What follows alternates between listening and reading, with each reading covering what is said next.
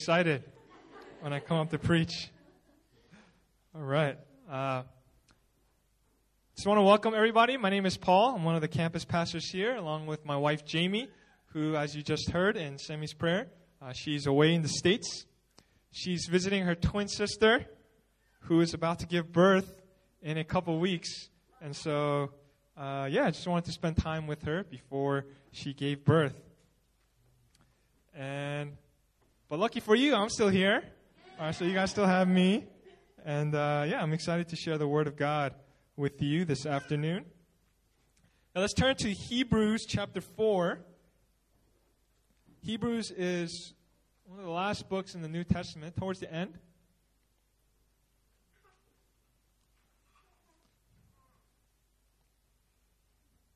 Right, Hebrews 4, verse 14 through chapter 5, verse 2.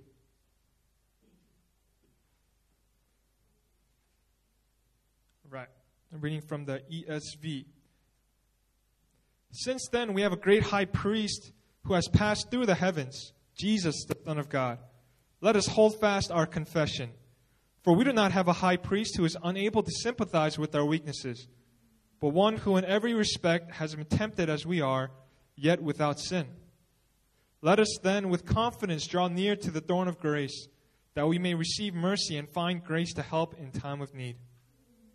For every high priest chosen from among men is appointed to act on behalf of men in relation to God, to offer gifts and sacrifices for sins. He can deal gently with the ignorant and wayward, since he himself is beset with weakness. This is the word of the Lord. Right, let's pray one more time. Uh, Father, thank you for your word, God. Thank you for uh, your love and your and your grace, and I pray that yeah, you would just you would just speak to us and speak through me today. Hey God, Lord, I offer uh, myself up to you, God, and I pray for the anointing of the Spirit to be upon this message. I pray for every heart in this room, God, that we would have humble and teachable hearts, ready to apply what you teach us out of your word. And so instruct us and train us in the way of wisdom so that we might become more and more like you in all our lives. We pray blessing upon this time. And in Jesus' name we pray. Amen. Uh, it's the year of wisdom here at New Philly. Uh, each year we have a different theme. And this year the theme is wisdom, the year of wisdom. And uh, I, w- I wanted to highlight one particular wisdom today. It's a, it's a wisdom that's a little bit overlooked. It's not really taught or preached on or thought about too much. But it is a very precious aspect of wisdom, and uh, when you see it embodied and lived out in a person's life, it, it really sparkles and it really shines. Uh, and you know, this this this wisdom is is really important for relationships. Yeah, Zoe, it's important for relationships. Uh, you know, relationships are often can can get pretty messy, right? Like, you know, when, especially when you have to get closer to people and work closely with people. And, you know, it just gets messy because people are messed up. You know, we get impatient, we get annoyed, frustrated. We get all, all these things with people. And if you have this particular wisdom, this, this trait, this quality is like, is like oil for your relationships. It makes things so much smoother and so much more pleasant and peaceful.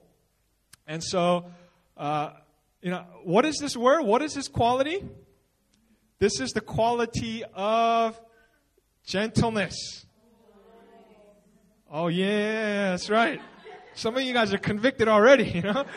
Yeah. You need to repent what you, what you said in the morning. I'm just kidding. Um, I'm just kidding. But, uh, hey, so I want to talk, highlight a little bit about gentleness, right? We don't really hear about this trait too much. But gentleness is so important in all our relationships and, you know, the, uh, for me personally, my testimony is that before I was a Christian, and even before I was married, I, you know, and I was still a Christian before I was married, but I was not known to be the most gentle person. And I know many of you guys are totally surprised at that. You're bewildered. Pastor Paul, you're so gentle, you're so kind, and how could you ever you know, it was back in the day before, when I was less sanctified. I, I still have to grow in this, but um, yeah, I was very, I was very sharp. I was very brusque, abrasive. Uh, I remember people used to use these words on me, and I was like, "What are you, what are you talking about?" But then I was like, "Yeah, I, I am pretty, I am pretty rough around the edges." And praise the Lord, I have a very gracious and patient wife uh, who, after so many years, has uh, through our marriage, I've been learning and growing to be more gentle. And I've been uh, one of the one of the prayers I've been uh, praying just throughout our marriage and just for many years is, Lord, would you make me more gentle? Make me a gentle person. Give me a gentle spirit, because it's it's really hurting my life, and it's hurting my life. Uh, and you know, praise the Lord. Uh, thanks be to God for His grace, because I have seen growth in this area. But I thought it would be good to uh, just spend some time on su- some sustained reflection on this quality of gentleness. And as you know, or as you may know, gentleness is one of the fruit of the Spirit that is uh, cataloged in Galatians chapter 5. The Apostle Paul talks about the fruit of the Spirit, and he highlights nine different characteristics that should mark the Christian. And you should see this more and more in your life. Things like love, joy, peace, patience, kindness, goodness, faithfulness, gentleness, and self control. And gentleness is usually overlooked. But I want to talk about this today, all right? So let's see what the Bible says about gentleness. And we can't, we can't be exhaustive about this because we only have a little bit of time to look at this. But uh, yeah, you know, I just want to uh, help you get a feel for what it is, how it works, and how to grow in this. All right, so let's look at gentleness. So I, I looked up the word gentle or gentleness or any variation thereof and all the different ways that it's used, particularly in the New Testament. And you see a couple uh, situations where this quality is brought out. Okay, so the first situation, the first circumstance where you see gentleness highlighted is gentleness in conflict. See, gentleness often comes up in the context of conflict and differences. And, you know, gentleness is not a quality that's so admired or praised in our culture today. We, you know, in our day, we celebrate the, the, the tough, strong, you know, aggressive guys, people like William Wallace, you know, the leader who's bold and courageous and strong. And how many, how many times do we celebrate, oh man, that person is just so gentle. Especially, you know, sometimes, you know, if, you, if you're like, you know, out in the world and in the, way, in the ways of this dog eat dog world, it's kind of tough out there. You got to be tough, right? You got to stand up for yourself. You know, don't back down, right? And if you, if you live on the streets, you, know, you got to be tough. But, you know, we don't, we don't celebrate like, oh, I, I really want to grow in gentleness. You know, we don't really hear that prayer request too often, do we? Uh, and it's unfortunate, you know, this idea of gentle Jesus, meek and mild. You guys know that song, that hymn? Right? We, we have this idea of Jesus. He's so, he's so gentle. He's like a hippie. You know, he's like a hippie and a, wearing a dress and just walking around and just, you know, just at peace with everybody and just like, just, you know, just want to hang out and chill and drink some herbal tea. And, you know, there's just, you know, this is the idea we have of Jesus that he's just gentle Jesus, meek and mild. And, it's a distorted notion because actually Jesus, he was a carpenter. Right? He, Jesus was probably really strong and muscular. You know what I mean? Like in the Old Testament, God is a gardener. He has his hands in the dirt. In the New Testament, Jesus is a carpenter. Okay, so Jesus is a guy who, who can, you know, who can throw or swing a hammer. Right? He, he, he knows what's up. Okay, but at the same time, you know what I mean? Like, no, nobody could walk over Jesus. At the same time, he's so gentle. You see, Gentleness is not weakness, it's actually a royal attribute. And uh, the, the idea of gentleness uh, that we see in the scriptures is the idea of forbearing strength. So it's from a position of strength, and you're forbearing in the face of conflict, provocation, insult, and injury. And the only way you can be gentle in the face of these things is by being gentle. Wait, that's not what I want to say. But yeah, the only way you can deal gently with these things is by having this quality, just having this strength. Right? So gentleness is not weakness. It's the ability to endure injury with patience and without resentment. It's, be, it's being willing to suffer injury rather than to afflict it back on the person. A gentle person doesn't feel the need or have the instant reflex to hurt others back in order to assert him or herself. See, that is that's the idea of what gentleness is. And so it comes from a position of strength. And we see this highlighted so much in conflict. In the New Testament, we see, you know, it says, uh, 2 Timothy, it says, the Lord's servant must be correcting his opponents with gentleness. To be a servant of the Lord, one of the qualities you got to have is gentleness because you're going to you're going to face opposition, you're going to face conflict, and to you need to be able to face those things with gentleness. You know, uh, James in chapter 3, he talks about who is wise and understanding among you? By his good conduct, let him show his works in the meekness or gentleness of wisdom. Wisdom, if you're a wise person, then your life is going to be marked increasingly by gentleness. So, when you, when you face opposition, when you're provoked, when you're incited, when you're tempted to get upset, frustrated, angry, be gentle. Be gentle. Know, let me ask you this. How many of you guys failed to be gentle this past week? Maybe with a coworker, maybe with a roommate, maybe with a significant other, whether you're dating or you're married, family members. Oh, yeah, yeah, let that conviction come, right? Yeah, yeah. There's probably a lot of us here in this room today. And you're probably thinking, well, that's easy for you to say, Pastor Paul. You don't have my husband. You don't, you don't have my girlfriend. You don't have my roommate. You don't have my boss. If you just understood what my boss was like, it's easy for you, Pastor Paul. You're married to Pastor Jamie. It's easy to be gentle with her. You don't know what I'm to. See, the, see that's, that's what the Bible's talking about. In the face of these situations, that's when your gentleness is tested. Gentle, it's easy to be gentle when people are all being loving and nice to you. But in the face of injury, in the face of insult, are you able to respond with gentleness? Right? So gentleness and conflict. This, this is very important and very important for our relationships. And, you know, I think the people who are closest to us know this best about us. Right? What would the people who are closest to you, who live with you, or your family members, or your spouse, what would they say? Are you a person who is gentle? Your life is marked by gentleness? No matter what comes in your life, no matter how much stress, no matter how much insult, you see, people who aren't close to us, it's easy to be gentle with them or not be so openly hostile because we don't, we don't, have, to, we don't have to deal with them, right? We can just ignore them. I mean, oh yeah, that, that's how that's how it's gonna be. All right, yo, like I, am just ignore you. You know, you don't got to talk to that person. But if the people who you're close to, you can't escape them. They're in your face. You're in their face. Are you able to carry that out relationship wise with gentleness? You see, we're people so quick to take and cause offense.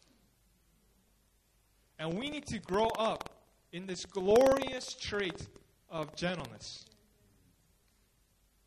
You see, uh, one of the pictures that comes to mind is Aslan, the lion. Right? C.S. Lewis, The Lion, the Witch, and the Wardrobe. You know that scene in the first movie where the Aslan is, you know, he's bound and he's shorn and he's gagged and he's being brought up those stairs and you, he's surrounded by all these ghouls and, and hags. They're just howling and cackling and taunting him on his way up those stairs to the stone table, the place of execution. And he is just calmly just going to that place in the face of all this taunting. And little do they know that he has such great power that with one swipe of his paw, he could just wipe out all of them. He's Aslan. He's a lion. But so meekly does he go to that place. That's a mark of gentleness. That's the picture that I get. And we see this in Jesus' life. You know, one author had this to say Jesus exhibited this trait of gentleness so remarkably that its fragrance and color marked his entire life. Here walked the Lord of glory with his own creatures. Every human being that Jesus met owed him life and utter loyalty. Yet, most of these people ignored Jesus, misunderstood him, tried to use him, reviled him, plotted against him. Even his own intimate followers, who basically loved him, repeatedly proved themselves dense as stones. How did he put up with it for 33 years? Gentleness. Gentleness. When Judas Iscariot betrayed Jesus, the sign he gave to point out which man is Jesus, he says, The one I kiss is the man.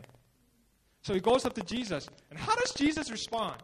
This disciple who's he's been pouring out his life into for three years, loving on, caring on, so much, just pouring out his life. And now he's getting betrayed, stabbed in the back by Judas. How does Jesus respond? He says, Judas, would you betray the Son of Man with a kiss? That's all, that's all he says. It's like, how much is he holding back there? You know, do, you, do, you, do you see that gentleness? He even deals with his enemies with such meekness and gentleness. The scriptures say about Jesus, he was oppressed and he was afflicted, yet he opened not his mouth.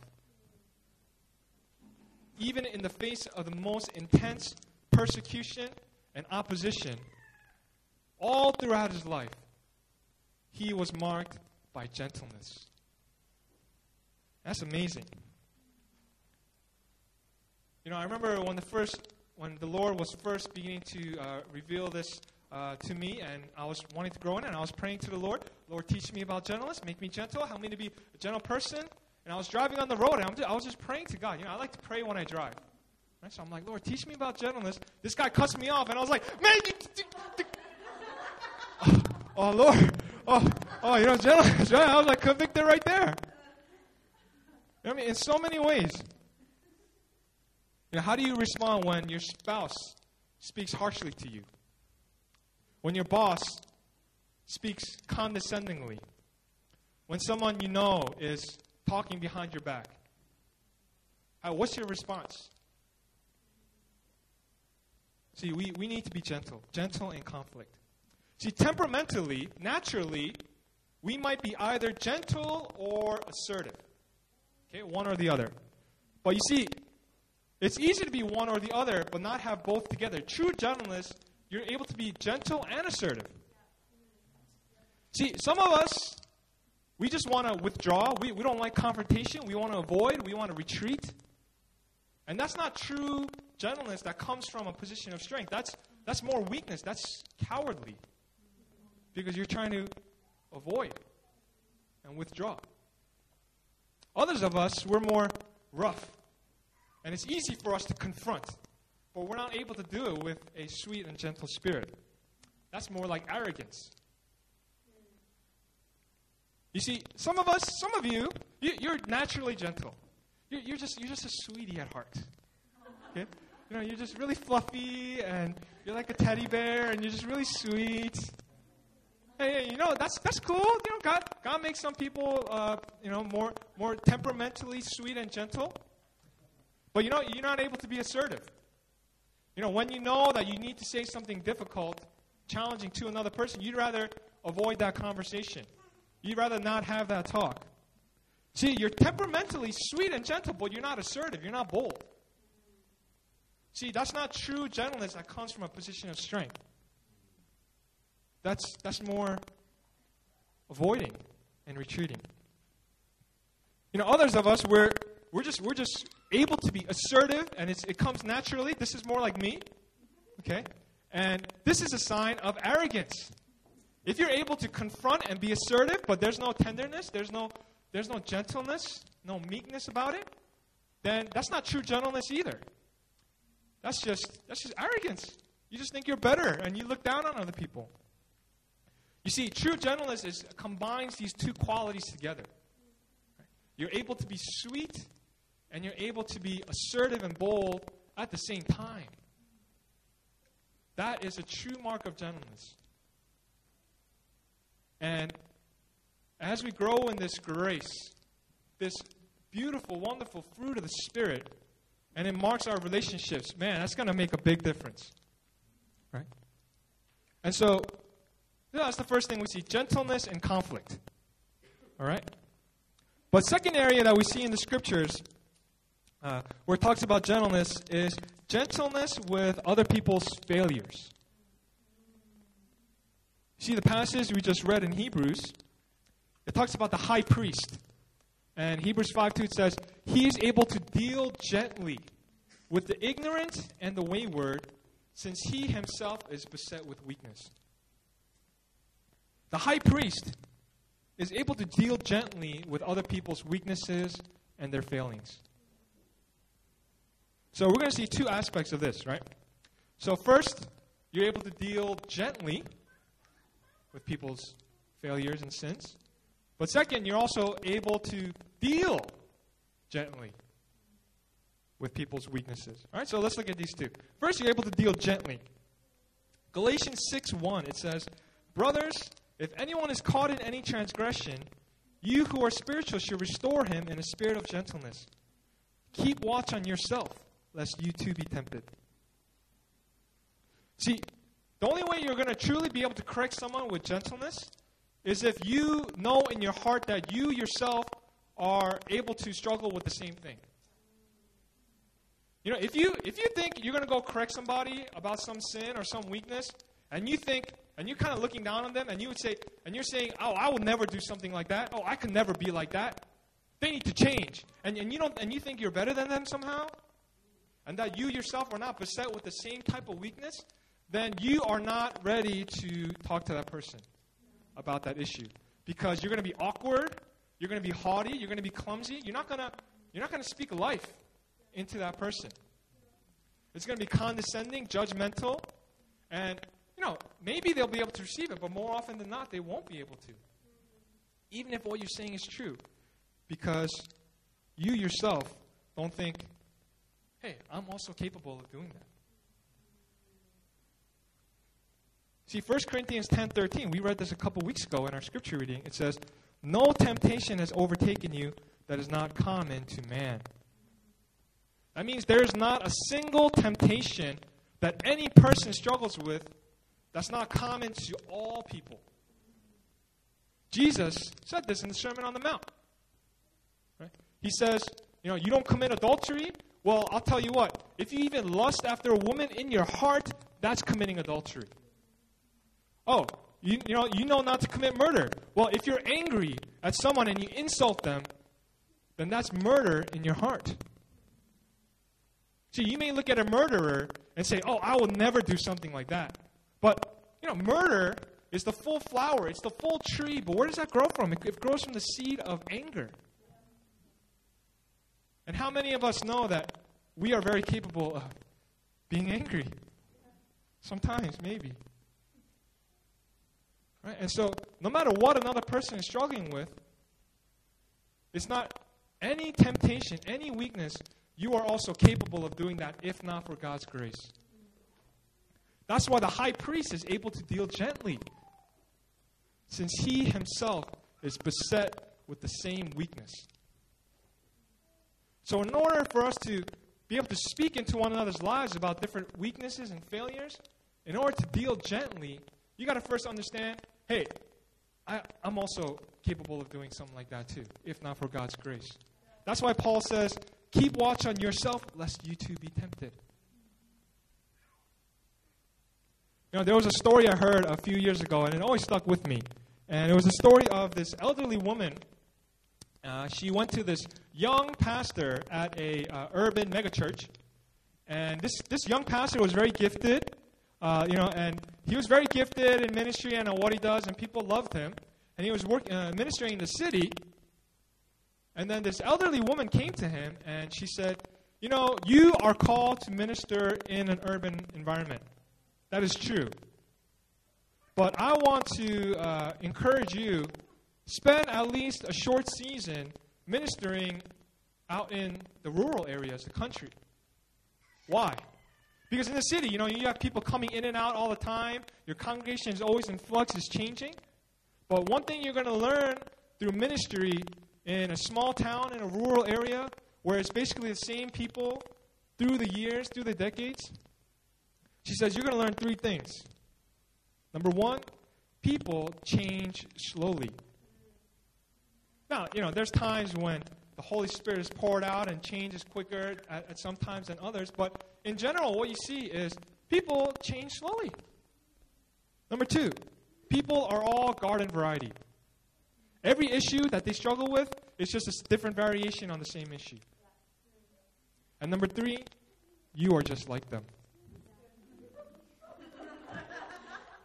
You are just like them. And you know, I always take that to heart because I'm I'm a young pastor. And I'm ministering in a city. And you know, one thing I've I've learned over the years is that no matter what someone in my church or in my congregation, youth group, whatever, no matter what they're struggling with, so I can't look down on them. Because within me is the seeds of the same kind of struggles, if not for God's grace. And so once you recognize that, it's like, oh, I will never do something. No, no, you're, Paul, you're, you're capable of doing that. So when you speak to them, speak with gentleness. I mean, if we understood that, then the tenor of our conversations, and when we confront each other about weaknesses and failures, which we need to have those conversations, it's going to look totally different. So you're able to deal gently. So that's number one. But second, you're able to deal gently. You're actually able to deal with someone who is stuck in a sin. Right? You're not you're not afraid, you're not avoiding, you're not a coward, but you're able to deal with their weaknesses when it needs to be confronted. And you know, this doesn't mean that every sin, every failure you see in another person, every weakness, you just go out and, and confront them like, hey, you know, like what you what you said to me earlier today, that that that annoys me. You should stop doing it. Like it's not like you should just go point out every single thing that's wrong with another person because the Bible also says love covers over a multitude of sins. You know, Pastor Christian talked about when taking the high road, it is one's glory to overlook an offense. So you got to balance the scriptures, right? What, what, so what kind of what kind of weaknesses do you actually confront? Galatians 6:1 says, "If anyone is caught in a transgression. You who are spiritual should restore him in a spirit of gentleness. So it's not just you know a one-off weakness, a failure here and there, but if you're if someone's caught in it, if they're in bondage, if they're stuck, if it's a habitual, repeated pattern, characteristic that you see over and over, and they're not changing, and you know that it's really affecting their lives, then for that person, out of love for that person, for their good, then you should speak to that person. And you should deal gently with that person. You should have that conversation. But some of us, we're not able to deal. We're not able to deal with others' weaknesses. You know, one of the reasons why might be uh, maybe some of you are, you have no self control. You have no discipline in your own life. And so, because you're always failing, because you can never keep your own commitments, because you're always lapsing, because you're always falling, you're gentle to other people. Because that's how you would deal with yourself. It's, it's not true spiritual gentleness, it's just a way of dealing with your own conscience. So you're not able to deal firmly because you know that you have no discipline in your own life. Others of us, we're able to be gentle, but we're not able to be faithful. Proverbs says, faithful are the wounds of a friend. What is that talking about? It's, it's, you know, it's like profuse are the kisses of an enemy, but faithful are the wounds of a friend. There is a, fr- a true friend will be willing to wound you when you need it. When you have a blind spot, when you have an area in your life that is destroying your life and it's going to really start to affect you, it already is, they will wound you, cut you, because they know that you need it. But some of us, we're, we're gentle, but we're not able to do that kind of faithful wounding. That takes courage. That takes strength. You got to be secure. You can't be afraid. So some of us, you know, we're, we're, we're gentle because we have no self control. Some of us, we're gentle, but we're not able to be firm and faithful. And, you know, we're not able to truly love anyone with that kind of firm, strong gentleness. And so a true friend neither avoids confrontation because sometimes it's necessary, but a true friend also doesn't enjoy confrontation. But he does it in a spirit of meekness and a spirit of gentleness. Do you know how to do this in your life? Here's how you can know if you're this kind of gentle. How do you know if you're gentle with other people's weaknesses and failures? Do people come to you? Do they find you approachable when they're struggling with something? And they know that you're going to speak truth and yet you're going to do it with gentleness so they're not afraid. Do people actually open up to you about their struggles and about their weaknesses? Or does no one really approach you about those things? That could be a sign that maybe you're, you're a little too assertive, maybe not enough gentleness in your life. Do people feel safe to be open and honest and candid about their weaknesses with you? Is that the kind of aura that you give off? Because if you're truly a gentle person, you know, there's, there's one person I know, he, he exhibits this quality so well. Right, none of you guys know him, but he was a professor uh, back in seminary, and he was actually also Pastor Jamie's uh, counseling mentor for a year. And his name is David Powlison. And just like, I, I just see this guy, and every time I just see him, I just know what he's like. And so I just want to, like, he is like the person that I will go to, or anybody would want to go to. And you know that he would speak truth, and yet it's with such gentleness. He, he just breathes that kind of air. And all that we were all that kind of people. You know, able to deal, right? You know, not, not afraid. Uh, we're, you know, we're an apostolic church, and so we can speak the hard things. And yet, spirit of gentleness.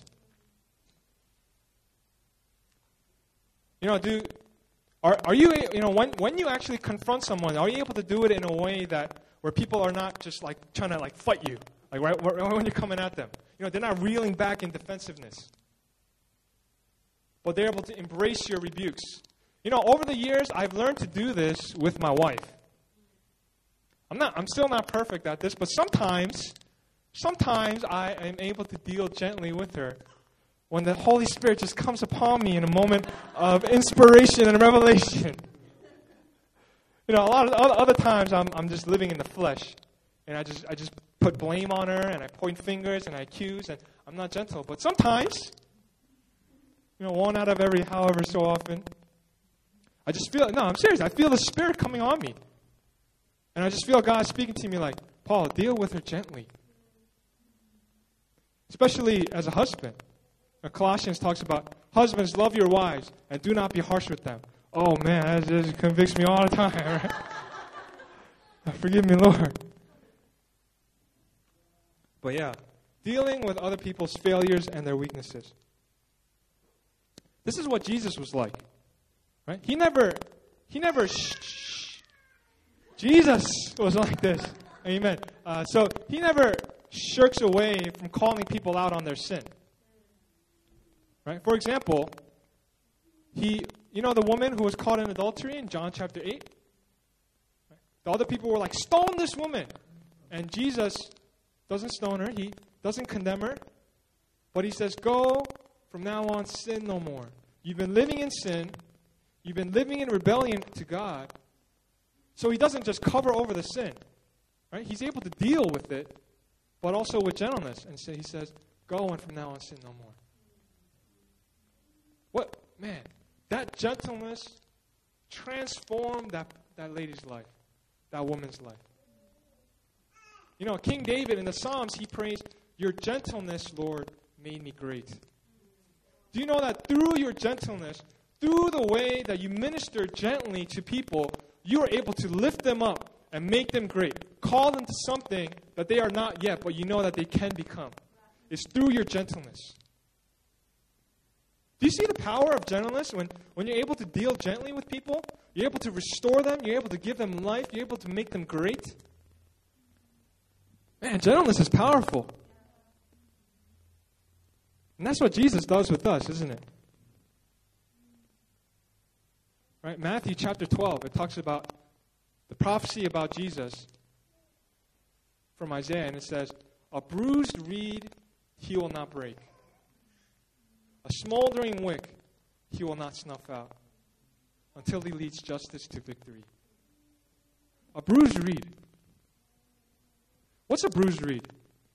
It can hardly stand on its own.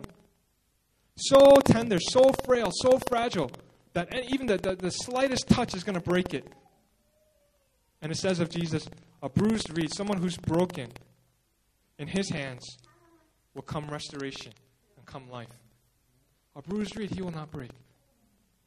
A smoldering wick he will not snuff out. A wick that's dying, you know, it's flickering, it's on its last light. He will deal so gently with that and bring it back to full flame. You know, there are some of us in here who are feeling like that. You feel like a bruised reed, like a smoldering wick. And thanks be to God, we have a Savior, we have a Lord who is able to deal gently with our weaknesses. And we can come to Him because we know a bruised reed He will not break. In His hands, I will come back to life. Let me just come to Him. Just come to Him. You know, there's an obscure story in the Old Testament, in the book of Kings and Chronicles, about King David, and he commits a very great sin before the Lord. And the Lord comes to him and he says, You have three choices. Number one, three years of famine. Number two, I might be getting a detail wrong. I forgot to review the story. But number two was like many, many weeks of uh, being persecuted by your enemies and running away from the sword. Number three, three days of the judgment of God. Three choices. What's it going to be, David? Right? This is the God's discipline for his sin. And what does David say? He says, Let me fall into hands of God. For his mercy is very great. But let me not fall into the hands of man. He knows he's grievously sinned against the Lord. And yet he knows, but let me fall into the hands of God. Because his mercy is very great. I know he will deal gently with me. David knows. He's experienced the gentleness of God. Do you know the gentleness of God?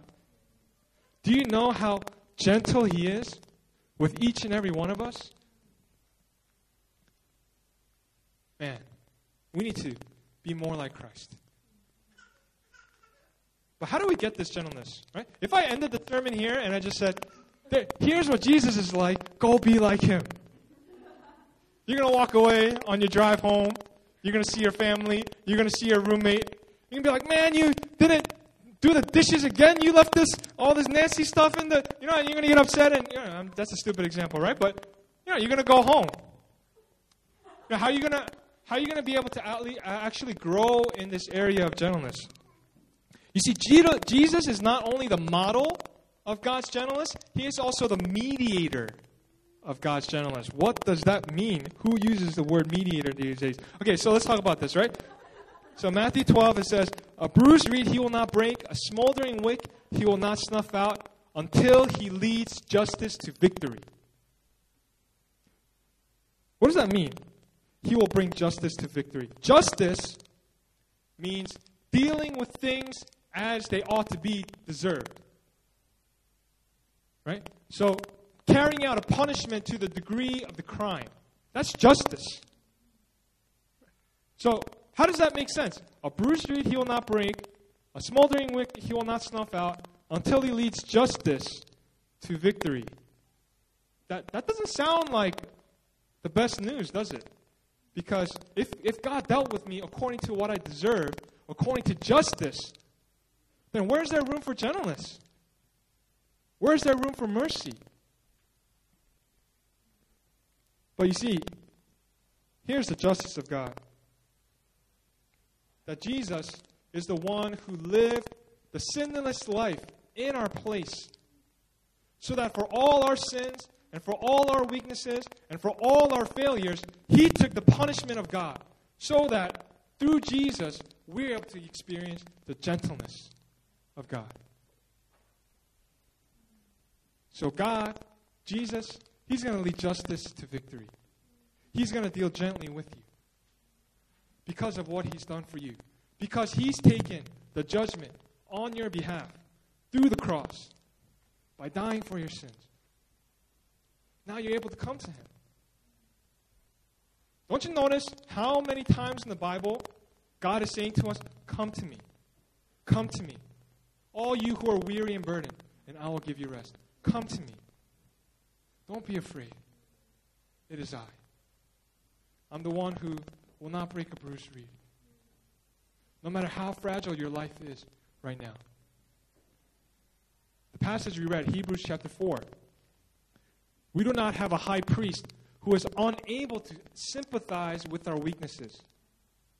No, we don't have some, some God who is unable to feel and understand what we're going through. No, he is able to sympathize. Why? Because he was tempted as we are, yet without sin. Those two sides are just as important. He was tempted as we are because he was a human. He lived life, uh, life as a human being, walked on this earth, experienced all the temptations, all the trials that you and I go through every single day. Every single experience that you have gone through, it says Jesus was tempted as we are. At the same time, yet without sin.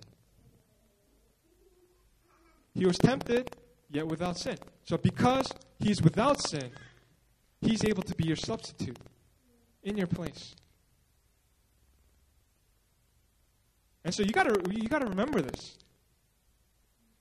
You know, sometimes we think, oh God, you know, maybe he won't deal gently with me this time. You know, all I hear is the thundering of the law and of judgment. And Jesus says, no, I've taken your judgment. I will lead justice to victory. I will bring you from a bruised reed, from a smoldering wick, and I will bring you back to life. And this is what God does. This is what God does in our lives. If you come to know Jesus and you have a relationship with Him, where you're actually relating to Him, and you receive His ministry of gentleness, that's going to change you. It changed me from a stupid, worthless, lost, distracted little punk. I still am in some ways, but but you know, God's changing me because of his gentleness. And that's how he does with all of us. So knowing he's gentle, the next verse in Hebrews it says, let us then with confidence draw near to the throne of grace that we may receive mercy and find grace to help in time of need. Knowing that Jesus is gentle, that he was tempted as we are, yet without sin. Let us go to him with confidence.